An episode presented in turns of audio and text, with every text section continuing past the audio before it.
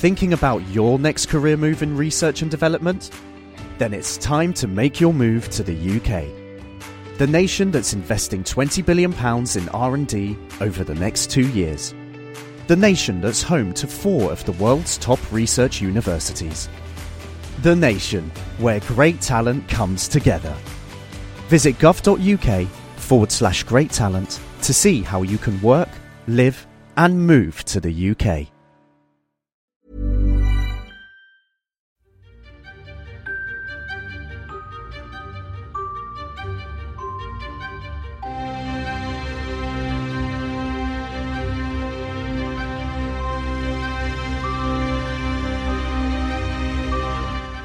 Welcome to Naked Reflections, brought to you from the Wolf Institute. I'm Ed Kessler, and each week I'll be taking an in-depth look at the stories reported by our friends over at the Naked Scientists. What does the latest scientific stuff mean for the rest of us? Stay with us and find out. Football's in the air, and we thought we'd take the opportunity of looking beyond the glory and the drama and explore the impact of cultural, ethnic, and religious diversity in the sporting arena. And we'll be looking at gender issues too. But first, anyone obsessed with the beautiful game will be agonising about England's lamentable record in penalty shootouts. Step forward, sports psychologist Bradley Bush. I think we have about a 1 in 5 record of winning penalty shootouts. And what one study found was England players rush their penalty kick after the referee blows his whistle far quicker than all the other countries. So the reaction time between the referee blowing his whistle and them taking the penalty is about 0.2 seconds. And just to kind of give that some comparison, like Usain Bolt would be happy with that. Top teams in terms of penalty success tend to wait about 0.8 to 1 second. So not much longer, but just having a moment to have a deep breath, compose yourself. That was Bradley Bush speaking on the Naked Scientist podcast, Football Under the Microscope. Joining me on Naked Reflections to discuss the beautiful game and diversity in sport are Matt Baker, Pastoral Support Director for English Football and Chaplain to Charlton Athletic Football Club, and Faye Curran, former hockey international turned commentator who now works for the sports media company Hawkeye. And for those of you who don't know, Hawkeye is the computer vision system in tennis and other sports which visually tracks the trajectory of the ball. The same technology is used in football, known as VAR, and the cause of equal measures of pain and joy. Faye, we heard about the pressure on penalty takers in football. How did you deal with the pressure of playing international sport? I think I was really lucky, to be perfectly honest, with my international career because I had really great support mechanisms around me. I had phenomenal family support and I also had really good access to quality coaching. So for me, I think it was a lot about confidence and feeling confidence in lots of different areas. So feeling that I had people there to support me, knowing that I was going to be the first person to the ball, and building confidence essentially was the key for me. And the enjoyment side of things. I think as soon as it flips from enjoyment to pressure, that's when you have to readjust something. So for me, I felt that I had the right balance of enjoyment. And I had, whether it be that I needed to have a quick conversation with my coach, whether I needed to readjust my drag flick, whether it was something that just needed a little tweak. That was really what pulled me through, was knowing that I'd done all the right preparation with all the right support behind me, and tying that together then just made the game so exciting with the fans. You did all that prep and you had all that hard work first. You could enjoy the experience of being on the pitch. Matt, is that part of what you do then, giving confidence to the players and the team? Yeah, to a degree. I mean, I'm not a sports psychologist, obviously, but in terms of players off the field and offering support to them around pastoral and spiritual needs, and that does and can have an effect on the pitch for some of them, yeah, so it can play a part. I've not been involved in advising around penalty shootouts, you'll be pleased to know, and I hope it never comes to that. So no prayers that that you can offer the players when they come up and strike the ball. But what about the other aspects of your work, Matt? Because you talked about spiritual needs and pastoral needs, and that does seem to be playing an increasing role in your field of professional football. Yeah, absolutely. We speak in chaplaincy about being pastorally proactive and spiritually reactive. So in terms of the proactive side of it, we're there for everybody, whether they have a faith or not, to be a part of the support around the club and around the sport in terms of pastoral care. So that can be a player or a member of staff with bereavement or issues going on at home or injuries or whatever it may be. And then the spiritual reaction side of it is we're not there to preach at people. We're not there to force faith upon anybody, but reacting to where things are at spiritually with individuals. And within football, which is my main area that I've been involved in, over the last, particularly the last 10 years, we've seen a greater interest from a spiritual perspective, whether that's Muslim players or Christian players particularly, and a few Jewish players as well. So there's a real mix in there now. And how does that interface play out for a Christian minister like yourself? So if a Muslim or a Jewish or a non-Christian player wanted spiritual guidance, would you also be able to offer support? Absolutely. I can pastorally support anybody and everybody. In terms of the spiritual dimension, yes, I am a Christian minister and that's my training. So I'm not going to pretend to be an expert in the nuances of other faiths. However, I have some understanding, but it's important for me that we make the same things available. So, for example, pre-match prayers that might go on at a particular club. If there are Christian players there who want to pray, that's fantastic. It's also important that the same room, the same availability is then given for example, Muslim players as well. And, of course, that can play a much bigger part during Ramadan, for example, than at other times of the year, although, of course, Muslim players will want to pray throughout the rest of the year as well. So, yeah, it's important to make the same access available and then to signpost as well to a local mosque. So that's the kind of nurturing aspect of your work. Faye, you follow tennis players all around the world. And, of course, in tennis, there's that extra pressure because it's an individual. It's not a team sport. I know you may have doubles, but for the most part, it's an individual. And there's huge pressure on those players. And right now in the media is the attention given to Naomi Osaka and the pressures that she's felt and the depression and issues of wellness, partly due to social media condemnation and attack. So how do you view that and what can be done to support players as far as that sort of abuse is concerned? I think it's quite an unmetered topic, in the sense that there aren't many rules when it comes to social media. You can have trolls from any angle about any topic at any time on any time zone. And I think it's a relentless force. We try and put that into our own situation. Let's say we have a bad day at work, and then we have millions of eyeballs on that telling us specifically why we were bad at work that day. There's no rest. So if you're that one person who is just the central target of all that abuse, you've got nowhere to release. You've got nowhere to go, okay, yeah, I did have an awful day. But my favourite follow-up to this was the Venus Williams interview that just happened. And she came back and she said, I know no matter what you write, I am better than all of you at tennis, and I will always be better than all of you at tennis. That doesn't light a candle for her. It was quite a spiritual sentence that she read. So I think answers like that are finding the strength within yourself as a person, which you have to have doing an individual sport. And my favourite example, I think, of a family unit is the Tsitsipas family. So you've got the father that's always there, the brother that plays doubles as well with Stefanos. So you've got essentially a full family unit that travel round together to absorb perhaps some of that pressure that is thrown at players. And I think in terms of the tours, it's unfortunate that the pattern seems to be someone makes a rash movement to do with equality, to do with, social media abuse. And that rash movement then sparks a conversation about how things then need to be improved. And unfortunately, it seems to be quite a dramatic world that we live in that sense, that it can't just be a nice measured conversation between the tours and a sports player. It happens to be, I'm going to make this brash statement, we're all now going to talk about it, and then we'll move on and make some change. So could there be more proactive conversations about mental health that happen? Could there be more guidelines put in place that are proactive instead of reactive, almost like sort of the pastoral balance you were talking about a bit earlier, Matt? There are two sides to it, aren't they? The proactive and the reactive. So how can you combine those for the full well-being of players? That's something that the tours and the players need to work together to sort, really. Yeah, and I've seen, having been a chaplain for 20-odd years now, when I started out, if a player wanted to, and they wouldn't always do this, get a view on their performance, they could look in the newspapers the next day. That's how we used to do it. And so you look in the Sunday papers and it would tell you, you know, score you out of 10, how well you've done. And it was up to you if you looked at that or not.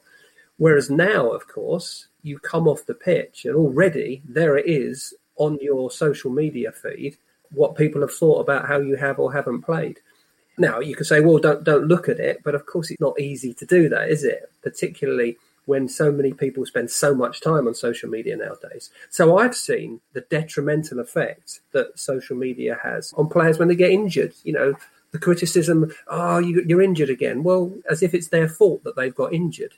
And what sort of training? I think there needs to be a lot more thought in that in terms of how social media is handled by all of us, not just in our posting, but how we receive it as well. I think there's lots more work to be done in that whole area. Yeah, there's a kind of lack of literacy as well, isn't it, by those of us who view the social media from the outside, as it were. And the additional complication is the politicization of sport. Just recently, there's the debate about taking the knee and, you know, players being booed for taking the knee. There's the saying that sport and politics should be kept separate, but it's never possible, is it? There's always going to be this tension between the two. Being in the States when Colin Kaepernick first took the knee was quite a polarising experience because you saw the link, again, between politics and sport playing so clearly. You had a very clear Republican view and you had a very clear Democratic view. And you had almost sort of the Trump rally pushing people about how non-patriotic it was and how disrespectful it was. And then you had the flip side of the argument of this person is being brave. They're standing up for something important. They're bringing light to an issue in quite a dramatic fashion. In the same way that we've seen Naomi Osaka have a very similar conversation just around mental health. So I think it's quite a powerful move and a powerful show of how these small but dramatic voiced opinions can really start to shift a public opinion and can really bring to light some of the massive issues that just need a bit more attention. And it never has really been kept separate, has it? I mean, you go back to Hitler, you know, and Jesse Owens, things like that. There's always been a mixture in there and people will use whatever platform they have to promote things. Yeah, I'd say that it is intrinsically linked. I mean, look at the Tokyo Olympics. They've announced 100% that the Tokyo Olympics are going ahead during a global pandemic. When you look at that, perhaps in 10, 15 years to come, you'll say we forced international travel during a global pandemic, not only for an Olympics, but for the US Open, whatever it may be. These giant sporting events we're still trying to push when there are people dying on the street. There's polarity there. And I think that to ignore that, you can't say that sport and politics aren't linked. Think of the money, the shop window, Olympic effect, they call it. You have the white elephants of these massive stadiums that are built and they're never used after massive sports events. You have the patriotism that comes around every country sort of competing and doing really well in the medal race. And it'll be interesting to see how that pans out and what the plan is for what they'll do with crowds, because the Olympics is all about those, you know, the Pierre de Coubertin values, isn't it? It's about taking part that counts, and it's less Lombardy, if you like. Well, let's see if it happens. I'm not convinced it will, but maybe by the time this program's broadcast, I'll be proved wrong. You're listening to Naked Reflections with me, Ed Kessler. My guests are Matt Baker and Faye Curran, and we're discussing sports. This is a podcast of two halves. So let's take a break and hear about the physics of ball games. Here's Hugh Hunt speaking on the Naked Scientists podcast, Football Under the Microscope. If you're playing the game, you can put spin on to make it bounce in different directions, but it moves through the air, just like in tennis or cricket. If you've got a spinning ball moving through the air that curves, bend it like Beckham, we've all heard. You can curve the ball left and right, you can curve it up and down. In your work, Matt, there must be numerous cultural practices and rituals that take place before, during and after the game. I often think of players who come onto the pitch, perhaps cross themselves or follow some Muslim ritual, opening the hands and looking upwards. Tell us a little bit about them. And are they, forgive me for asking, just superstitions?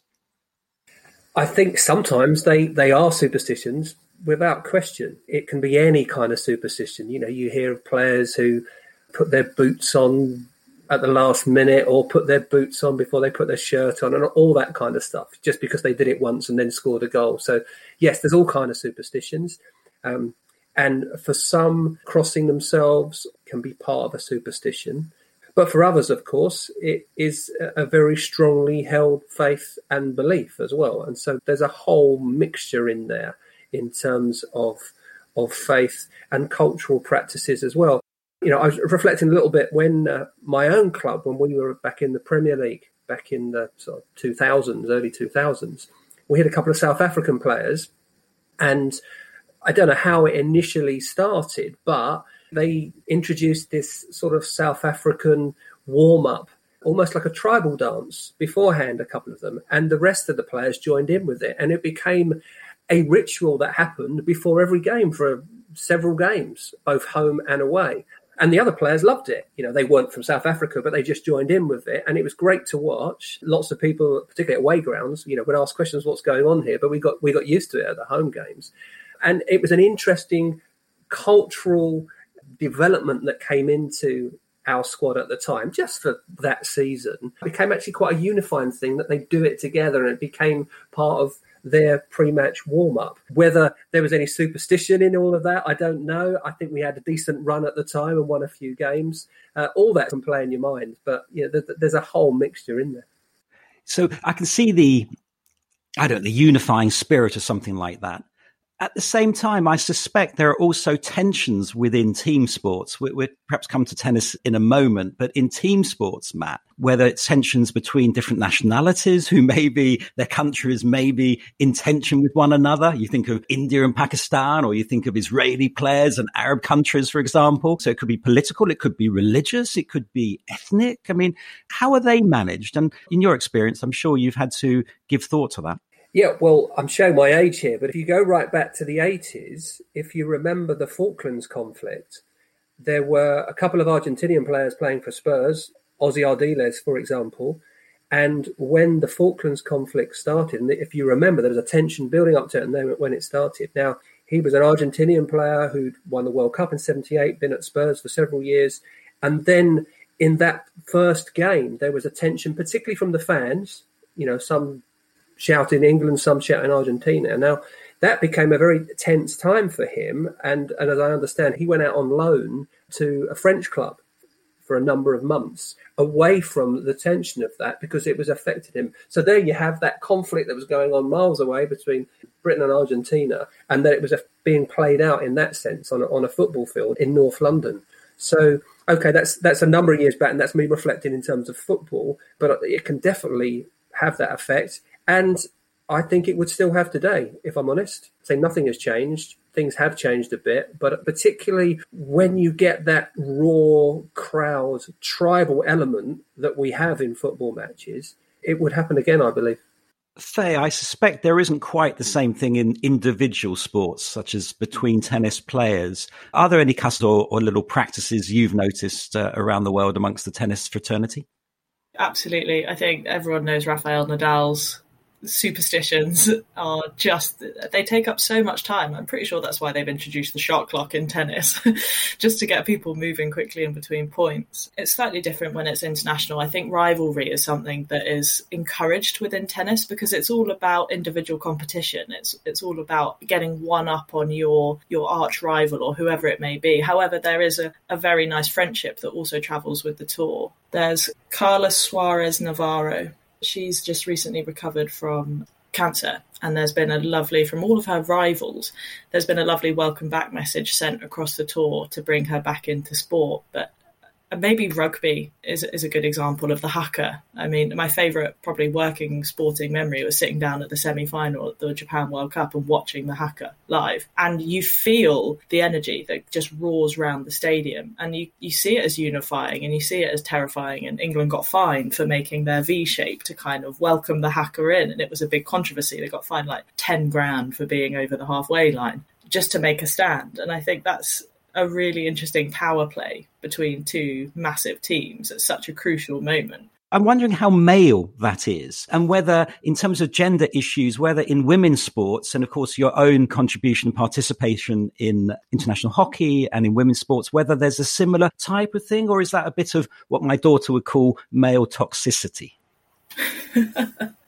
I think there are definitely routines and there are cultural practices within women's sport. I can't comment for the women's New Zealand rugby team, but I definitely think there's just as strong a practice for women. I think some people have certain ways they grip their hockey stick. Some people have certain sweatbands they like to wear. Some people have, certain specifications that they like their shoelaces to be. Some tennis players always switch to a certain tension of string at a different time, even if their racket's completely fine. It's just those little mental adjustments that people rely on as their anchors to pull them through the matches. And I think that they're just little positive tweaks, aren't they, that keep pulling people through, and be that as a team or an individual. I still think they're abundant within international and elite sport. We've touched on gender issues. I wonder if we can move on to gay issues and also concerns such as homophobia, which has been a topic of concern in football, hasn't it, Matt? And the attacks on the language, the abuse that sometimes you hear amongst spectators, not that we have many now, but nevertheless, it's there. What's being done to fight it, and is it getting better? You raise it in terms of football. I think that the issue really is around crowds and stadium. I think that would be where it was an issue, rather than teammates competing together. I think within the game, and I hope I'm not being naive here, but I've definitely seen over the last 20 years, in terms of faith and gender, a much greater understanding of one another and acceptance within football than there's ever been. Now, I'm not saying it's perfect, but it's much better than it was. But I think when you're in a stadium, I come back to what I said earlier in terms of that raw tribal sort of atmosphere. I think it's much harder, and sometimes what can football do about this? Well, it's more of a society issue, and that's not ducking it. I think football can lead away. It has done in the past with racism. Now, racism's reared its ugly head again, of course. It can lead the way. It can have an impact, but there are societal issues there that we've seen increase in, and we've seen it over this last year or so during the pandemic around racism, but can also be around issues to do with, gender as well. So I think we need to keep it out there, keep talking about it, and keep trying to address it. There are great organisations like Kick It Out, for example, within football and within sport, and the PFA are making a stand, but we've still got a long way to go with it, I believe. Faye, you travel around the world in your work with Hawkeye, and of course practices and customs and cultures are very different in different parts of the world. Have you come across much racism, whether it's issues of colour, ethnicity, or even sexism, examples of misogyny and so on in your sporting arena? From a professional perspective, I'm always in the minority being a woman in a very technical industry, and you tend to come across middle-aged white men that are cameramen, who are cable runners, who don't believe that women can really know what they're talking about when it gets to really technical specifications of camera feeds. Or, I walk up to someone and I say, actually, I'd like this progressive, not interlaced. And they look a little bit shocked. And you say, yes, I am asking you, and I would still like it now, please. So I think that, on top of perhaps being a young woman in the industry, and one of my colleagues is black, we experience the same thing, which is you don't get taken as the person in charge. They're almost looking around for someone else, someone older, someone, where's the man in charge, is what I get quite a lot. And I say, he's here. So I think that, from a personal perspective, is probably what I come across. But from the sort of sports I've seen, you look at Israel, I think it's Folau. He is an Australian all-star sort of fullback that basically got sacked from the Australian rugby team because he posted that hell awaits gay people. And then he wanted to sue the Australian Rugby Federation because he said he was being religiously discriminated against. And he thought that that was really unjust, that he should get sacked for his religious view. From a women's sport perspective, and having played in a lot of sort of women's teams, I think it's a much more accepting environment. I think there are fewer sort of homophobic cases. Arguably, there are more gay people in women's team sport that are open about it, and it seems to be a more accepting environment. So I'd say, to draw the parallel, it's a much more welcoming environment, and it tends to be not as professional. So it still has the family feel and the supportive side to things. It's not as commercial or corporate, and sponsorships aren't going to be dropped if someone finds out that you're gay. The 2019 Women's World Cup has really just flown women's sport off the scale. You know, you've got the Alex Scotts now presenting on your BBC programmes, and you've got that real bought-in interest of women in sports media. And you've had Claire Balding flying the flag for years at the Olympics, being the most knowledgeable person on site. And all of those positive role models are really building up the profile of women's sport and the professionalism of it. It was great hearing Faye speak there, because I feel very similar within football. I was on a call earlier this week with regard to women's football, and it's been brilliant to see how the platform is being raised now in terms of women's football, because historically, you know, it's been treated appallingly by the FA and by the men's game and what have you. Sadly, I can't see it ever getting up to the level of men's football in that sense, because there's so much investment. You know, it's very hard to catch up those 60, 80 years or whatever it is. But it's great. It's now catching up a lot more. And genuinely, people are watching women's football and enjoying it for its skills, not in a patronising way anymore. But this is great football to watch. And I think that's brilliant. And I hope we can carry on encouraging that. The other thing I'm liking as well is the fact that perhaps more and more clubs are seeing the coming together of the men's side and the women's side, and it's seeing it as a club overall, rather than, well, this is in that silo and this is in that. And I think it'd be great if we could see clubs coming together, men and women's team together as an overarching club, and down through academy levels into that side of things as well, where you've actually got young boys and young girls playing football, but getting the same academic training as well, getting the same social skill, all of that being part of an overall academy, rather than it's the boys' academy and the girls' academy. Now, it'd be great if we could move in that direction. It'd be really, really healthy. I was just going to say off the back of that one thing I think contributes to sort of the difference is the media coverage. So you've got roughly around 4% of sports media coverage going to women at the moment, and that might hit 10% when an Olympics pops up or a World Cup pops up. And also it tends to be when there are no men's events on that you tend to see more women's coverage in the media. I think almost the bridge of that gap is, yes, there's a lot of movement in the men's sporting world at the moment, but can we push up the margins? Can we bring more women's sports stories to life? And I think what you mentioned, Matt, the sort of the rise in women's football is the Women's Super League. I think it was established in about 2010. And, you know, the Barclays Women's Super League has just been huge for sport. And we're now starting to see little highlight videos of the best goals from the weekend. And you're starting to see women's goals in there as well. And you're having 30-yard screamers that are going top left corner. And you're thinking, God, that's brilliant. You know, it's great sport to watch. So just pushing the platform, I think, has been a good investment. And like you say, Matt, there is so much more investment that needs to go to catch up with men's sport and, well, men's football. But I do think the mechanisms are there, and they're starting to churn away. You know, we have seen that more, haven't we, I think, in terms of the Olympics than perhaps in other sports and other areas. I definitely have been as excited about the women performing. This is the patriotism coming in again now, but, you know, cheering on British athletes, whether they're male or female, just as excited. You know, the Jess Ennis and all of that kind of stuff been brilliant in the past. So it would be great to think we could see that happening in other sports as it's happened out in the Olympics.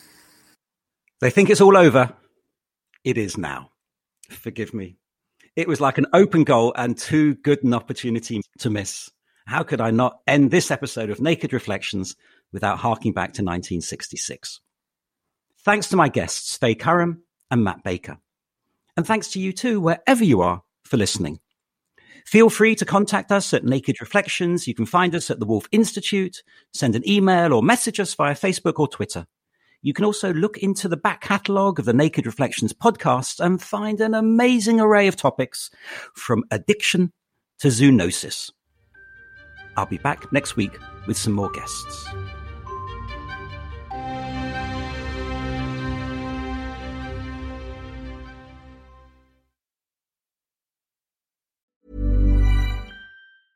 Thinking about your next career move in research and development?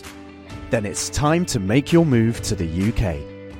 The nation that's investing £20 billion in R&D over the next 2 years. The nation that's home to 4 of the world's top research universities. the nation where great talent comes together. Visit gov.uk/great talent to see how you can work, live and move to the UK.